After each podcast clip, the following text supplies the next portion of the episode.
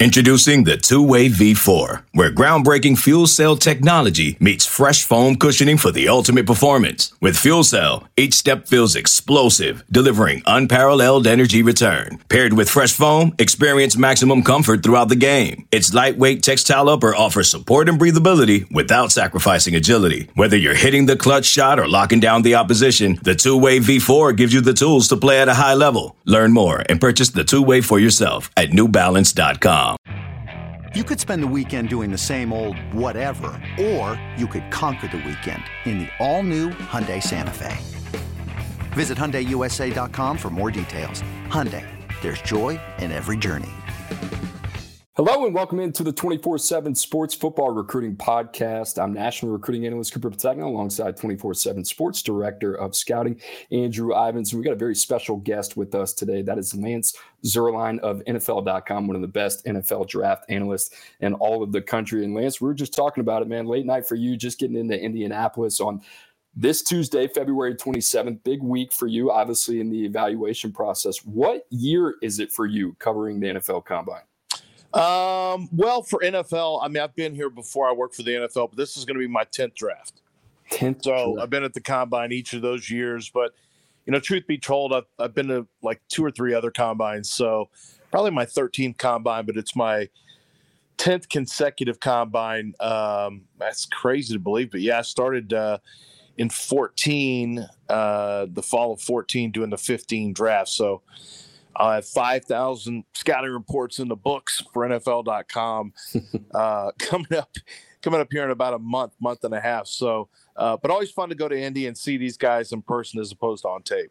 What's the biggest thing that you have noticed? I, I would say over the last 10 years with the NFL, and I, I don't know, I feel like the combine's become such a spectacle now. Uh, what's the biggest change maybe you've seen over the last 10 years? Well, so it's it's kind of twofold. That's a good question because it's a little bit layered. Number one, the draft has become a season. So there's an NFL draft season, and I've been in this space for about 20 years. Like I was really into it starting about 2000, 2001. Um, so I've been around and I've seen it headed in this direction. I've told people for years that this is where it's going, and I told people how big it was going to get, and it's and it's done just that. So I think the way that it's become, you know, Senior Bowl is this massive hub of of draft nicks and and people coming in, and then Combine has really become that too. I mean, it's become much more accessible for fans, for people who follow the draft, and and now it's those, you know. It used to just be the first round, unless you were really into the draft. People only cared about the first round, but now a lot of the fans care about second, third, fourth round prospects. So um, it's really become the spe- a huge spectacle. And as you mentioned, but not only that, it's more accessible. I think the NFL's done a good job of making it more accessible. And for a lot of people who just wanted the the combine to be their own little thing, which is kind of all of us, you know, in the space, um, it's a little more wide open now. So I'm hoping Roger Goodell and the NFL keeps it in Indianapolis. I think it's it's perfect here. I don't I don't mind the draft traveling. I think that's a great uh, marketing concept. I don't love the combine because this is really not for the fans as much as it is for making sure that teams and, and players have everything centrally located so that you know all the information can be accumulated in a timely fashion. And indiana and, and i got to tell you indiana downtown indiana is just perfectly suited for that. Well they've commercialized it right? Prime time coverage. I got my uh, my dvr set Lance, I'm just, what is the biggest storyline I guess you're tracking for the 2024 Scouting Combine? If you had to, I'm sure you've had to answer this question before, but what is the the one key storyline for you? Well, I think it's I think it's going to be, you know, I don't know. It seems like every day I'm hearing about a new guy who's not going to work out. So I would have told you it's Malik Nabers and his chance to shoot past uh, Marvin Harrison uh, Jr in the wide receiver rankings more, you know, with I mean, I've got him ahead of Marvin just barely, but I thought this was going to be his big chance. Marvin said he's not not only is he not he has no agent, he's not preparing for any workouts, he's not going to work out. He's only going to prepare for his NFL season. Um, I really thought that was going to give, and it still may give, you know, Nabers the chance to potentially pick up more steam and, and kind of move past them with public sentiment and, and even with teams. But it's not going to happen at the combine, so it doesn't really answer your question. I think the I think it's going to be, you know, I guess I'm hearing Drake Maye is not going to throw now as well at the combine. So it could be the the combine of JJ McCarthy and Bo Nix. Can one of those guys do enough to really excite people? I think there's there's some people in the NFL that are really you know excited about the potential of JJ McCarthy. But I look at Bo Nix and I thought he had a, a fantastic year, not only statistically but on tape. I thought he was really. Um, he's not the same guy we saw at, at uh, you know, at Auburn. I know people want to hang on to that notion, but he's not the same guy. He's a much better player right now and much more experienced. And, you know, I, I think that now those two guys specifically, to a lesser extent, Penix, I still think Penix from a, a medical standpoint, that's going to be a big hurdle for him to clear. Um, but uh, I, I think there's room for one of those two guys to really shine and and push himself up. And I think the other – you know, I think the other storyline is going to be how do these defensive ends work out and how do they stack? Because Jared Verse, Latu from Washington, um, or UCLA rather, um, Chop Robinson, Dallas Turner. These are all talented guys. Chop's a mega athlete who's not a very, you know, polished rusher at all. Latu's one of the most polished rushers that I've ever studied. You know, Verse is, is a kind of combination of the explosiveness and and and you know some some polish. And then you have Dallas Turner, who's a Nick Saban guy, who you know is going to be technically sound. He's got great uh, traits, and so how those guys stack out for me is really going to be interesting along with the offensive tackles because tackle and, and, and pass rush, there is an interesting there, there's a wide variance of where people have these guys rated. So we could see it clear up a little bit with, you know, with the combine. Lance, you mentioned it earlier, and you mentioned guys like Marvin Harrison Jr., Malik Nabers, who's at the top of your board, and, and I'll follow up on a question uh, with him here in a second. Jayden Daniels, Drake Maye, uh, some of the guys that have opted out. Um, all five of those guys uh, appear to have the talent to potentially go top 10. What's your reaction uh, when a guy like Marvin Harrison Jr. or maybe a guy like Drake Maye, you hear the news that they are going to opt out and not participate in the combine? Well, you know, it's disappointing for me on a personal level, but you know, I have to look at this from their standpoint. I can kind of get it on Marvin Harrison's uh point, you know, from from his standpoint. I think that you know, I think realistically he's not going to run like Nabers, And I think that from a you know, from a, a storyline standpoint, what could have developed here and what I was kind of anticipating initially was that Nabers was going to have the bigger workout and then it would really change up the national conversation about Nabers versus Harrison. Harrison takes himself out of the running. Well, now you can't, you know, you don't have anything to to to to judge Nabers against. And I was really shocked to hear Nabers wasn't going to work out because it's a fast track in Indy, and I, I think it's always a good idea to try to run at Indy. I don't know if Nabers isn't really ready to run. I don't know what's going on and why he wouldn't work out. Um, Daniels, you know, quarterback's not throwing. That's not new, so that wasn't crazy. But Drake Maye really had an opportunity uh, to to I think help himself by having a good workout. If he if he threw the ball well and threw the ball with some accuracy and threw it with a little better touch than we saw in college, I think he could have really helped to cement himself as a number two prospect. I, you know, on tape, Jayden Daniels is simply better than him, uh, but the traits that's a big check mark to uh, to Drake Maye. And I thought this is a great opportunity with the first two quarter with two quarterbacks out of the running to work out here. This conversation could be about Drake Maye, and then now he dropped out. So, you know, I I think that. Uh, it's it is disappointing, but I think it's a mistake for Maye and I think it's a mistake for Nabers because I think it really gave both those guys an opportunity to get a bump that they may very well need as it pertains to slotting in the first five to six picks. Well, it's I, one of my favorite things you do. I mean, you go on NFL.com, and I would encourage all of our listeners to check it out. I, I believe you've written up every guy that's going to be at the combine this year. You have a scouting report up on them. Is that is that correct? Yeah, that's correct. If you just Google combine tracker, it'll be one of the first things that pops up. So, uh, yeah, the 2024 combine, all my scouting reports will be on there for all the players. Take us through that process. I mean, how long or how big of a, a monster is that? I mean, you're talking to two guys that have to do it on the high school side, but how long have you been working on that? And, and how many guys are you writing up every year? It's a monster um, because the first the first uh, landmark I have is the Senior Bowl. All the players for the Senior Bowl need to be done. Um, actually, I take that back. All the the first landmark is the first mock draft after uh, the last day for players to pull themselves out of the draft uh, or to, to declare for the draft. After that, there's going to be a mock draft coming out on NFL.com shortly. It'll be, you know, usually Daniel Jeremiah. So I need to have all those players written. So you need to have, you know, those top 35 to 40 players in consideration, which includes underclassmen. Then I need to have everybody that's going to be in Daniel Jeremiah's top 50 written. Then everyone who is in the Senior Bowl, and then after that, it's a mad dash for the combine. So, what happens is I start my process late October. Um, I'll start writing up typically smaller, uh, smaller uh, school prospects, guys who I think, you know, guys who are on the senior league senior bowl watch list because those are guys who usually have a very good chance of you know getting an invite to the combine potentially being drafted and uh, so I will sp- uh, most of the time I like to work on offensive line and defensive line because small schools typically will play the best competition early in the season because they're the out of conference competition and sometimes catching those paychecks and they end up against pretty good competition. So I can get a good look at uh, you know those players playing against you know players from maybe elevated schools. And uh basically to to kind of shorten a story up here i i have to average about 100 my my goal is to get about 65 to 70 done in november. And then i'm a 100 in december you know all the way through christmas. It's it's almost seven days a week basically.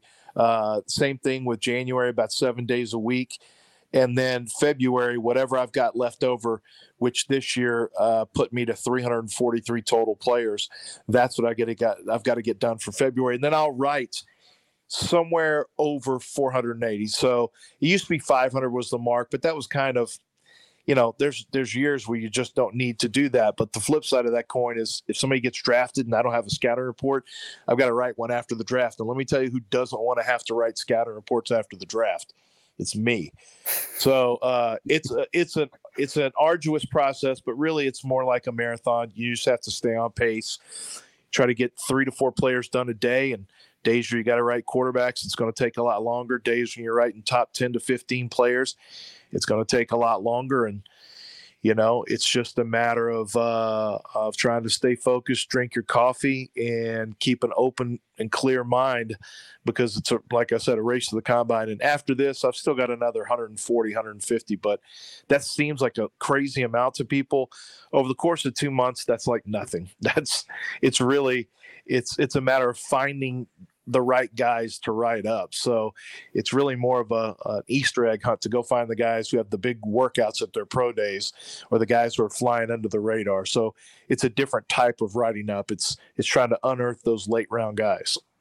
So, how important is the combine to that process? You know, I find that so fascinating. Our job is to project high school players to the NFL where they might be drafted, which is, you know, it feels close to impossible at times because the the physical trajectory of the player, obviously, you take into consideration, but the the development on the field as well. I wondered for you, there's obviously some looming questions as you get into February into this specific event how much can a evaluation for you based off of what you see and maybe two years of tape prior really change from what they do this week in Indy? Well, you just, I mean, it's very specific things, Cooper. I mean, you know, I, I, you do have some situations where you're watching tape and it's a matter of competition. You just, you don't get a good feel for, for competition across from them and you hope to see them, you know, like at the Senior Bowl or Shrine Game, have some live competition and if you don't really get that, or even if you do get that, sometimes it's just a matter of getting on the field and seeing how they're built, like seeing what the body types look like. I'm a big believer in traits and body types. Uh, Chris Ballard's made me a believer in that. And so there's certain guys that are just built like NFL players. And you get on the field and you get to see what these guys look like, see the, you know, the the hips and the legs and the, the calves. And I'm talking about, you know, certain positions. You want to see get a feel for a player's length. And then once they start working out, I want to see it's very, very easy and very quick to find out, especially because these guys are all staggered at the same position. So if I'm watching guys get through a slant route, get into a little out route, get into, you know, running dig routes, and it's one after the next after the next, boy, it makes it easy to stack them because you see who's got the tighter hips. You see who can get in and out quickly. You see who's more focused. You see who's more smooth through the routes and who's more labored. And I think that's one of the big advantages at the combine is it allows you to stack players more easily because you see you know they're going back to back to back and you're like oh man this guy just stands out oh look at the, this guy's body language is phenomenal you know phenomenal uh, zay flowers is like that seeing him in person you're like holy crap zay flowers is just different he's got an aggression level and a confidence level that jumped off the turf um, so yeah, I do think that the combine can really, uh, for me, offensive lineman, a lot of the stuff doesn't matter, but there are a couple things that give me a little bit more idea about if tackles have enough range to set out to defensive ends, or are they going to have to potentially bump inside the guard, or, or in some cases center. So there's some things very specifically that I that I can take from it, but sometimes it's just a feel for the alphas. It's just a feel for the dudes. They have a different energy, and it, it's it may sound crazy, but when you're on the field, you can sense it and you can you can see it. I know we're on audio, but both me and uh, me and Cooper are smiling here because we get that all the time. Hey, these guys, it's not padded football; it's just this combine setting, and I'm like, no, it's you can you can sort them real fast when they're all and going through the same drills, the same workouts. You you know who wants to be there. You know who who's prepared. So, thank you, Lance, for singing the gospel for us. Yeah, but I got to tell you, like what you guys do has got to be damn near impossible. Uh, I think I had somebody who worked in the NFL for years, went to college, back in the NFL now. It was well, it's Alonzo Highsmith, and he's back with the he's with Eliot Wolf in New England. He left the Miami Hurricanes, and you know, I remember him talking about the easiest job is is as a pro scout, you know, scouting players who are in the league for free agency, doing advanced scouting, things like that.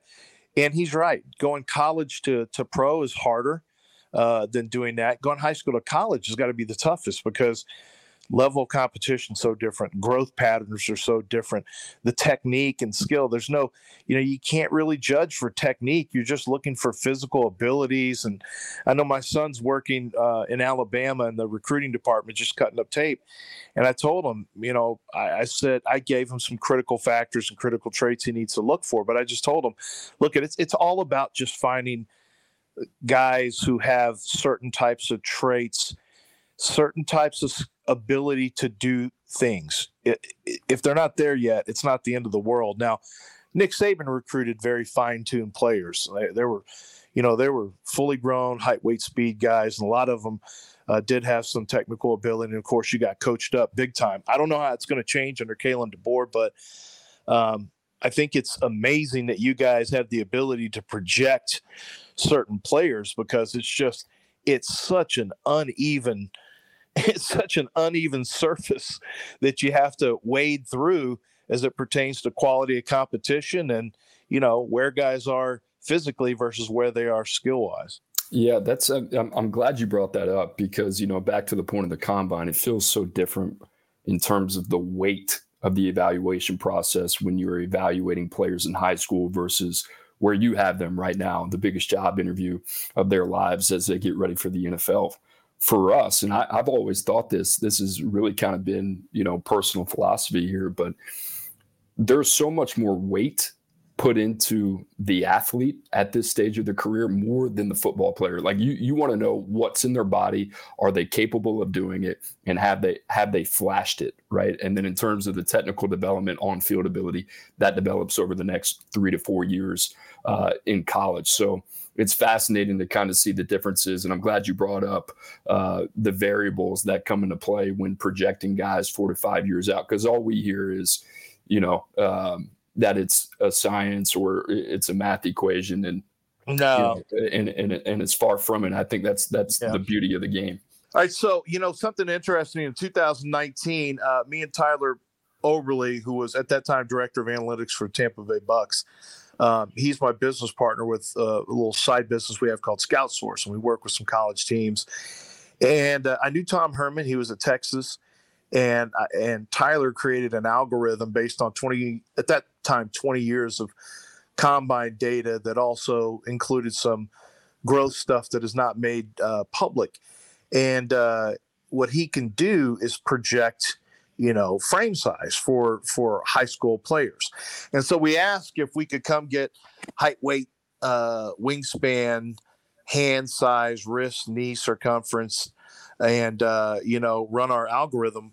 And he said yeah. He said that's and we also have uh, proprietary athletic scores based on you know historical data from the combine and how players ended up performing so we have scores that create an, uh, an athletic score and then frame projection what you can carry what size you likely will be. And it's we wanted to create a proof of concept. So we went out to texas and he said okay why don't you or the guy who was in charge of his recruiting said why don't you everybody who's got a 100 number is the guys we're recruiting. And we said well look Tyler and I both do evaluations, you know, also for a living. You mind if we kind of eyeball some guys and pull them aside? He goes, Yeah, absolutely. So we did that. And uh, we we gathered information and put it all together and then, you know, put it into the system. It cranked out sizes and one of the guys who we found, and I wrote him up as I just wrote something briefly about his movement. I watched him run the hoop. I'm like, his movement is loose and fluid, and and uh, he had a good athletic score, and his growth potential was, at the time, he was six foot two seventy two as a uh, I want to say a junior in high school, and we had him projected to be 6'2", 305 and he was not being recruited by University of Texas at that time. But they took our information. They they started looking at him on tape because they really weren't looking at him too much. They convinced their defensive line coach that you know let's give him a shot, let's give him a scholarship, see if he can grow into this. These guys think he can, and you know, and, and from an eyeball test, what do you think? Yeah, he's got a shot. So he did it, and that player ended up becoming Byron Murphy and Byron Murphy, who was not recruited at Texas at that particular time, went from being like a two, maybe a three star to became a four star after Texas signed him. He grew uh, pretty quickly. He did not hit six foot two, uh, but he is 308. And I mean, this guy's solid muscle too.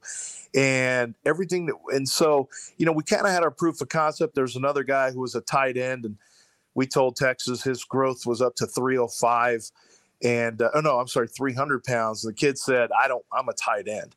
So they wanted to recruit him at Texas. He ended up going to TCU as a tight end, and within a year they moved him to to tackle the same way. And now he's 290 pounds.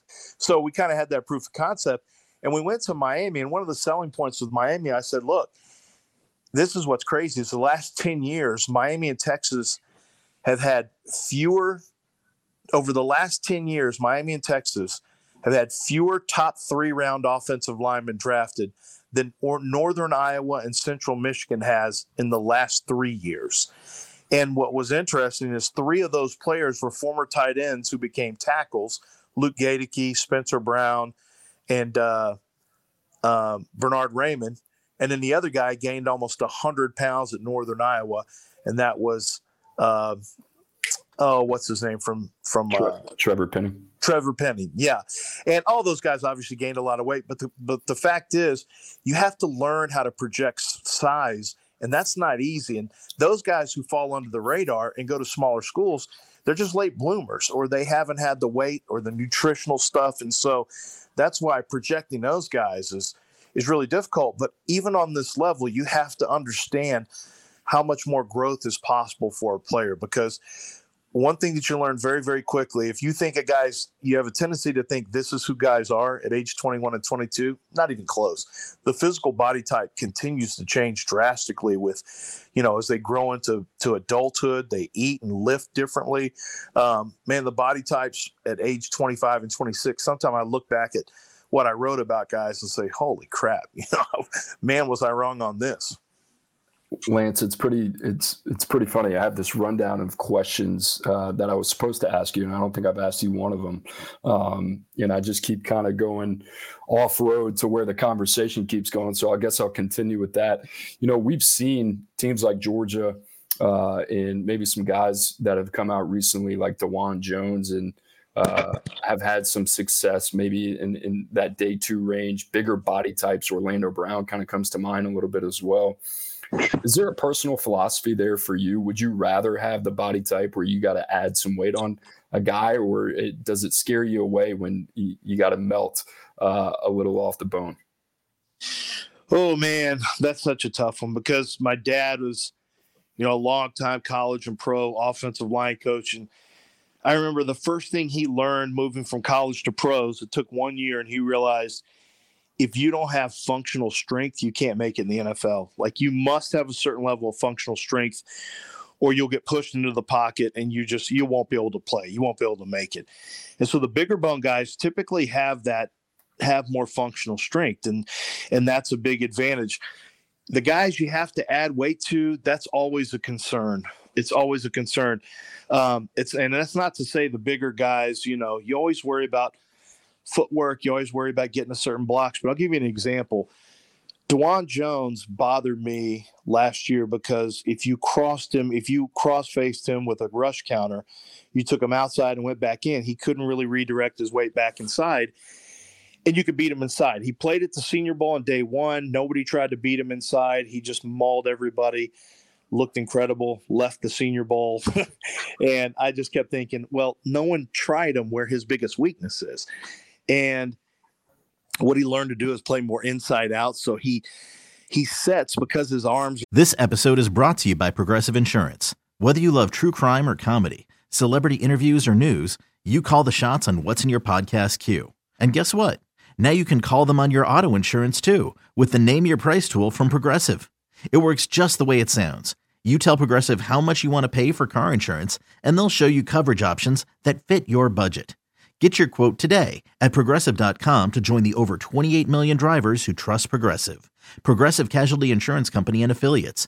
Price and coverage match limited by state law.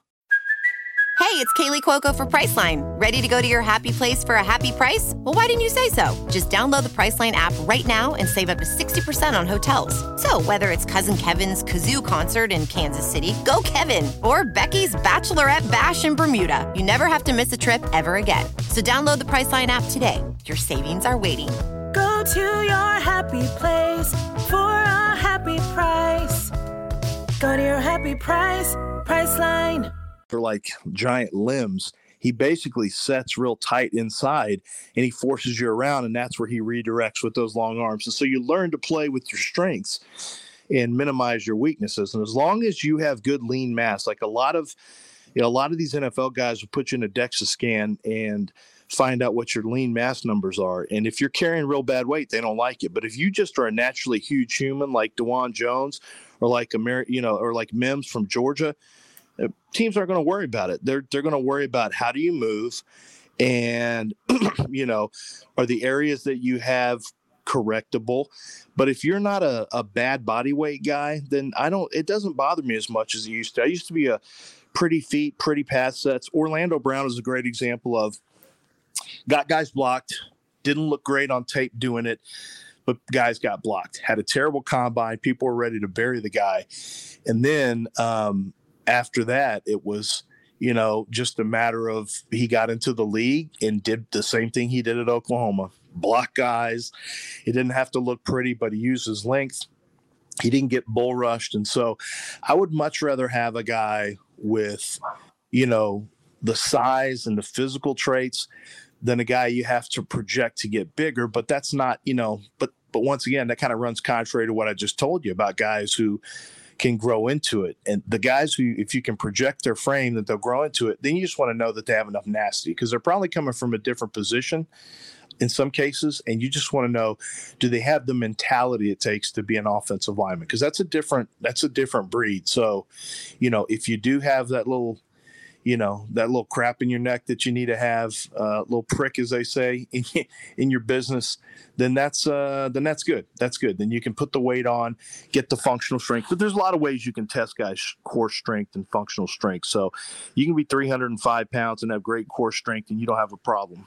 But if you are 315 and you can't bend and you don't have great core strength you'll get rolled back into the pocket snap after snap after snap Lance, I want to ask you. Uh, obviously, you're a big offensive line guy. I I think you're one of the few people that has J.C. Latham as your top ranked tackle. I, I could be wrong, but in your mock, you had him going, I think, number 10 overall to the New York Jets.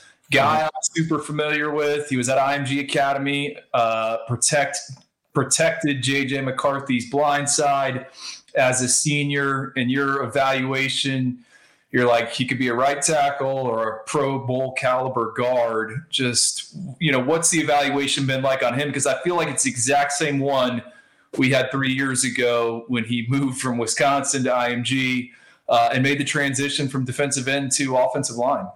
Yeah, it's it's funny how um, you know he looks like a Nick Saban player guy to some yeah, Nick Saban player to some extent. He's there's a little bit of difference, but he's a big, thick bone guy. And the first thing I want to see is okay, and you can see on tape right away he's a mauler. Like he just pushes people around in a run game. So that's a big plus plus in terms of his drive blocking power, in terms of his lower body girth. You know, he's got the girth of a of a guard, but anytime you can play tackle, that's obviously a big benefit. He's big enough. He's got you know, he's got the measurables to play tackle.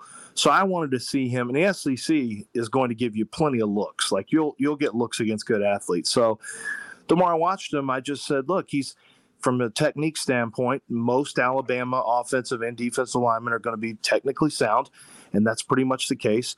And he's got good technique. Um, I think you know there's going to be a few times where guys are going to hit his corner, and you're you're going to wonder, can he is he going to have to lunge a little bit to redirect guys up and around the pocket? But the the problem a lot of people will make, the mistake they'll make is you see a guy get beat around the corner, you think that's it, you know, can't play tackle, can't get that block. Well, a that's you have to there's different tricks to it. You know, you can obviously put a tight in there, kind of widen the rusher out. You can obviously go with more of a vertical set if you want to. Um, there is more quick setting that a tackle can do. You can have him jump out on the guy if he's not a wide nine and kind of take his rush momentum away. There's a lot of different things you could do. You shouldn't panic just because you see a guy get beat around the edge unless it's happening way, way too often. And you think it's just a matter of the guy's not quick enough. But anytime I've got a guy who has that size, that plus plus ability as as a run blocker. I mean, he can really wipe you out. And then he's technically sound too. I think that, and when he locks you up, I mean, the chin's tucked, he's got the back flat, he, he locks in with his hands, and he'll just stone you and keep you there.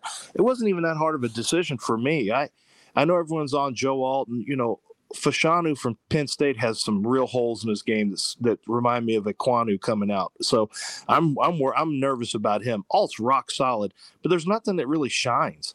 I don't see anything that shines with him.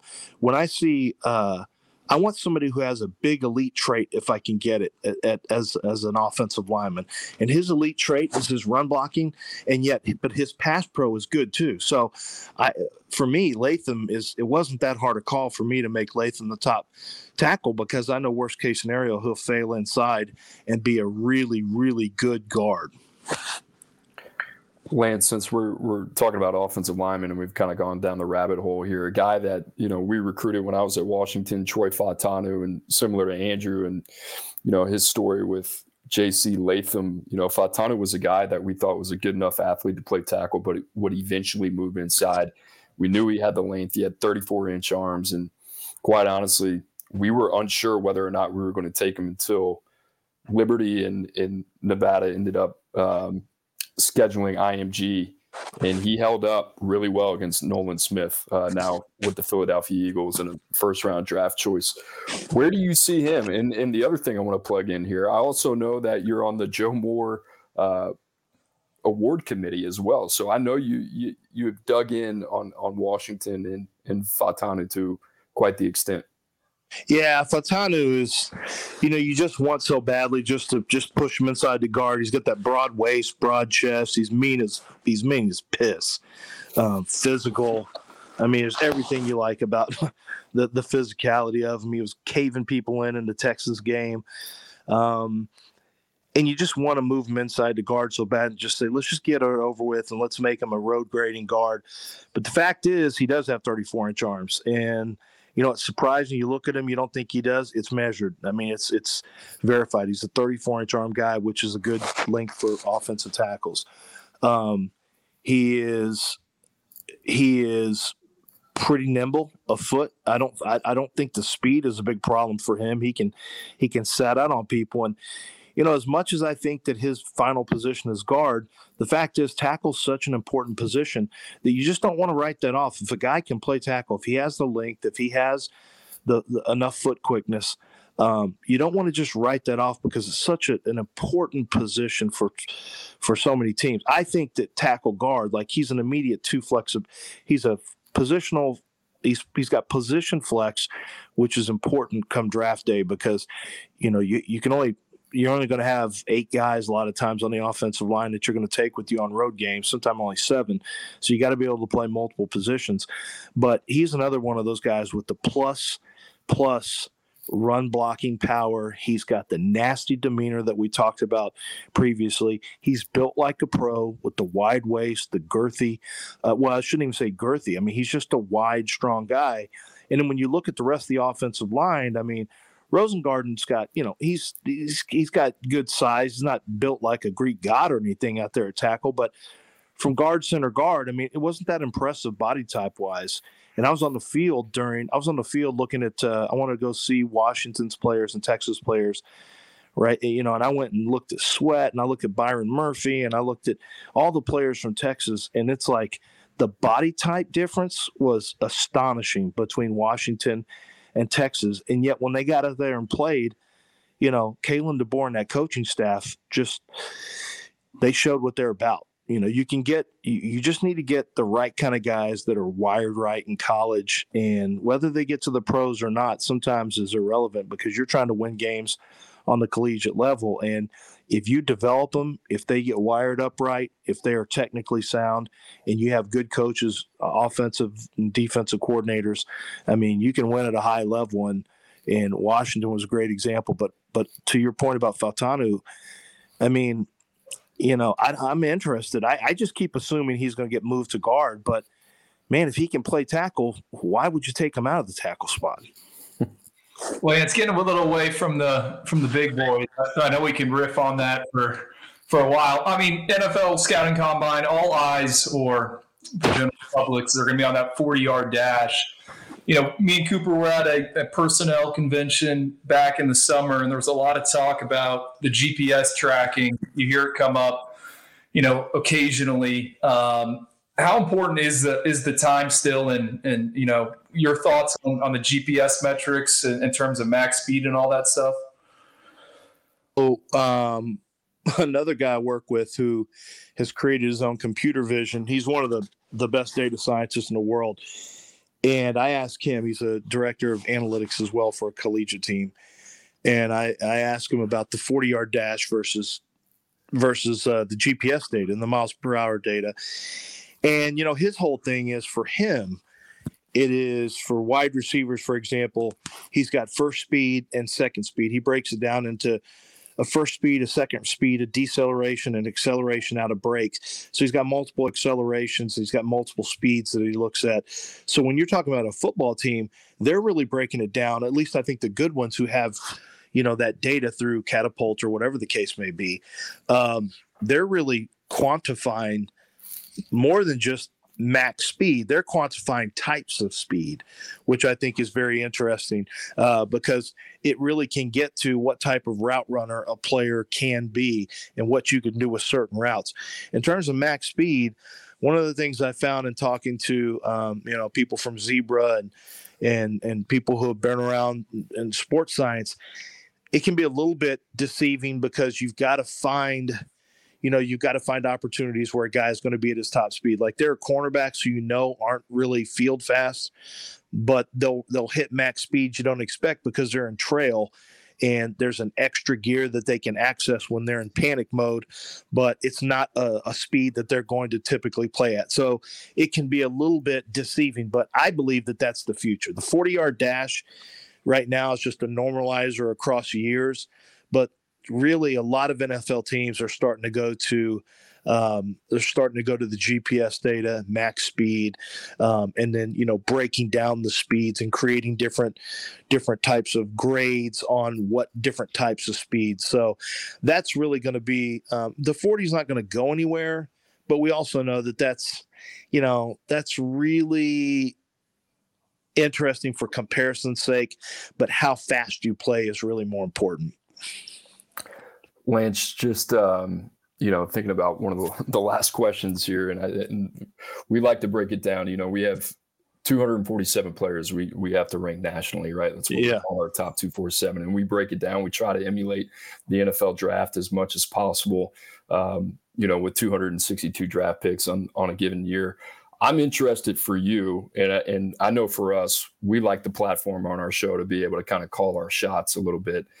Can you give me a favorite player for every day in the NFL draft where you think these guys are going?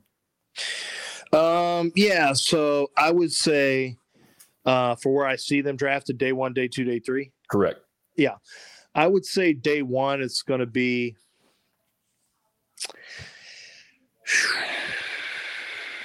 I want to give you somebody that I'll say Jared Verse, um, defensive end, Florida State, came from Albany and then transferred over there.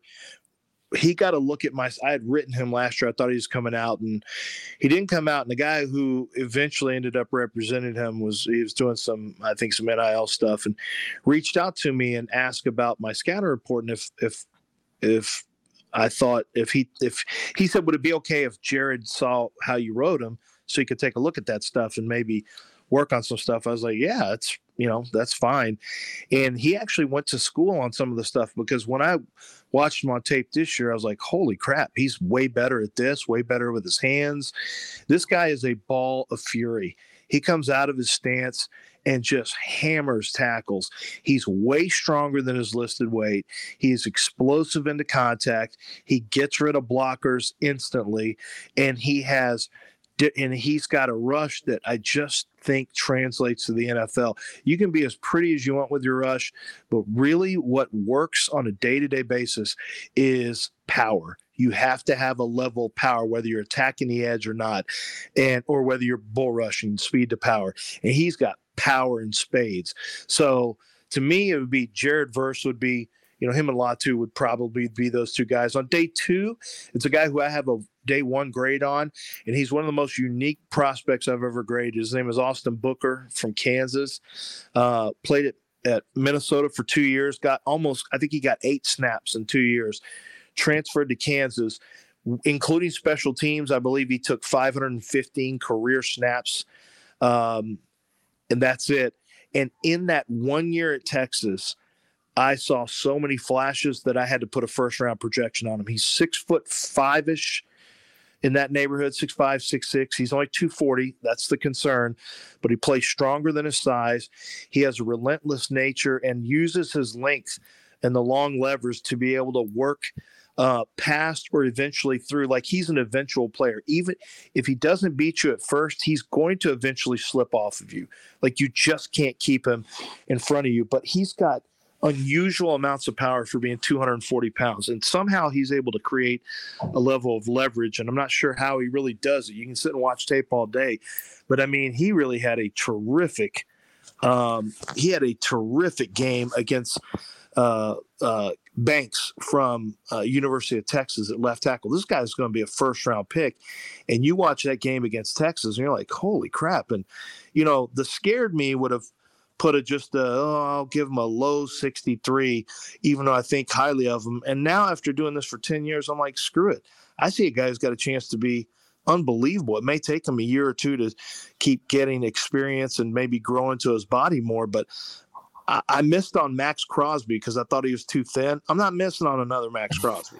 so my comp is Maxx Crosby, and I'll just roll with Austin Booker as my guy in day two that's going to shock the world. And then finally, day three, I would say, um, let's see, day three. Let me go with, uh, let me see if there's a linebacker or a wide receiver I can think of. Let's see, this is a little harder without an offense. Uh, without, well, okay. So Nourzad, I, I, think his name is Nourzad. I think he's going to be an early, could be an early fourth round pick. He's a center from uh, Penn State, and he um, he came over from Cornell where he played tackle. He moved to uh, he moved to center at Penn State, and I mean I'm watching him against Jer'Zhan Newton, aka Johnny Newton from Illinois, and this guy is handling Newton, and I'm and I, am writing him up because he's one of my combine guys, and I'm just thinking, why is no one talking about this guy? He's 319 pounds. He's broad. He's really strong. He plays with great body control. He has strong hands. These are things I like from offensive linemen. He's clearly got the size to play guard as well, so he can play center guard.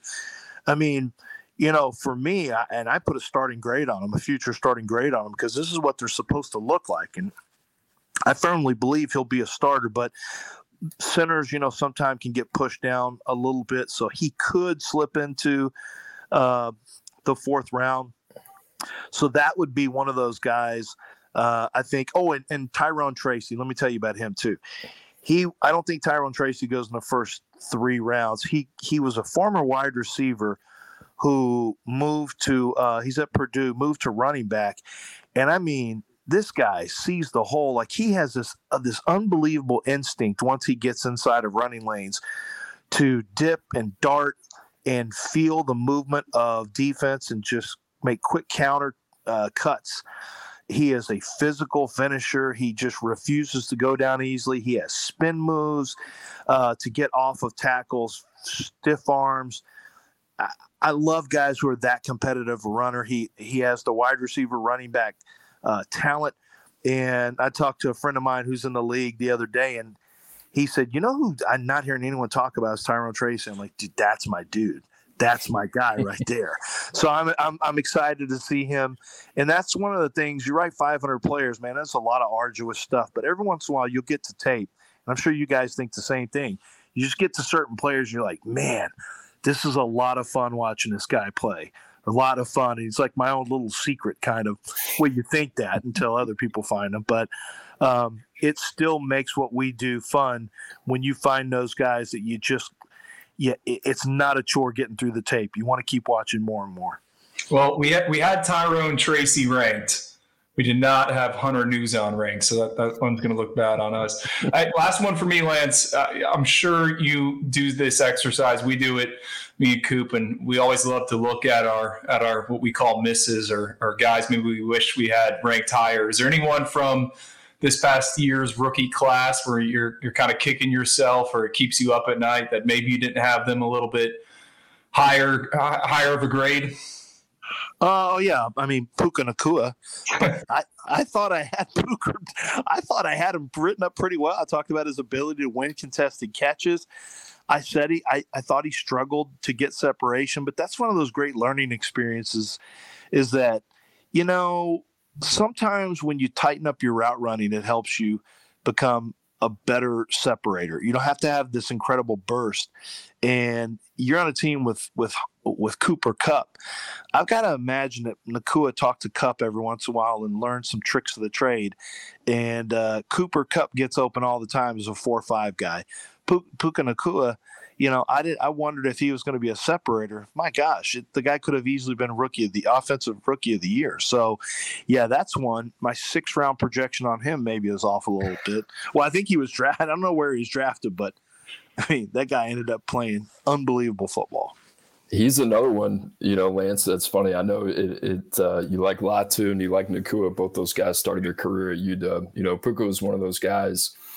You know, uh, fortunately for us at the time when we were at Washington, USC was down with Clay Helton. That was an opportunity it kind of provided him, you know, itself to us and then ends up going to BYU. I always felt like he never put his best foot forward on tape. He was just kind of incomplete, which I think probably, you know, made it a lot more difficult for you guys at your level to evaluate him just because whether it was healthy or transfer or whatever it was – you saw flashes of the ability, but never the consistency that you saw. Yeah, and Senior Bowl, uh, you know, it's funny you say that because at Senior Bowl, that got popped, and I was like, "Ooh, man, that's a really good catch. Ooh, that's a really good catch." And I reminded myself, well, you know, I did have that he makes good catches and contested catches, but it was just different. You could just sense that maybe he was a little better than I thought he was, and I raised his grade a little bit, but nowhere near as high as he ended up playing. And that's kind of the you know, that's that randomness of the league. Guys can look just phenomenal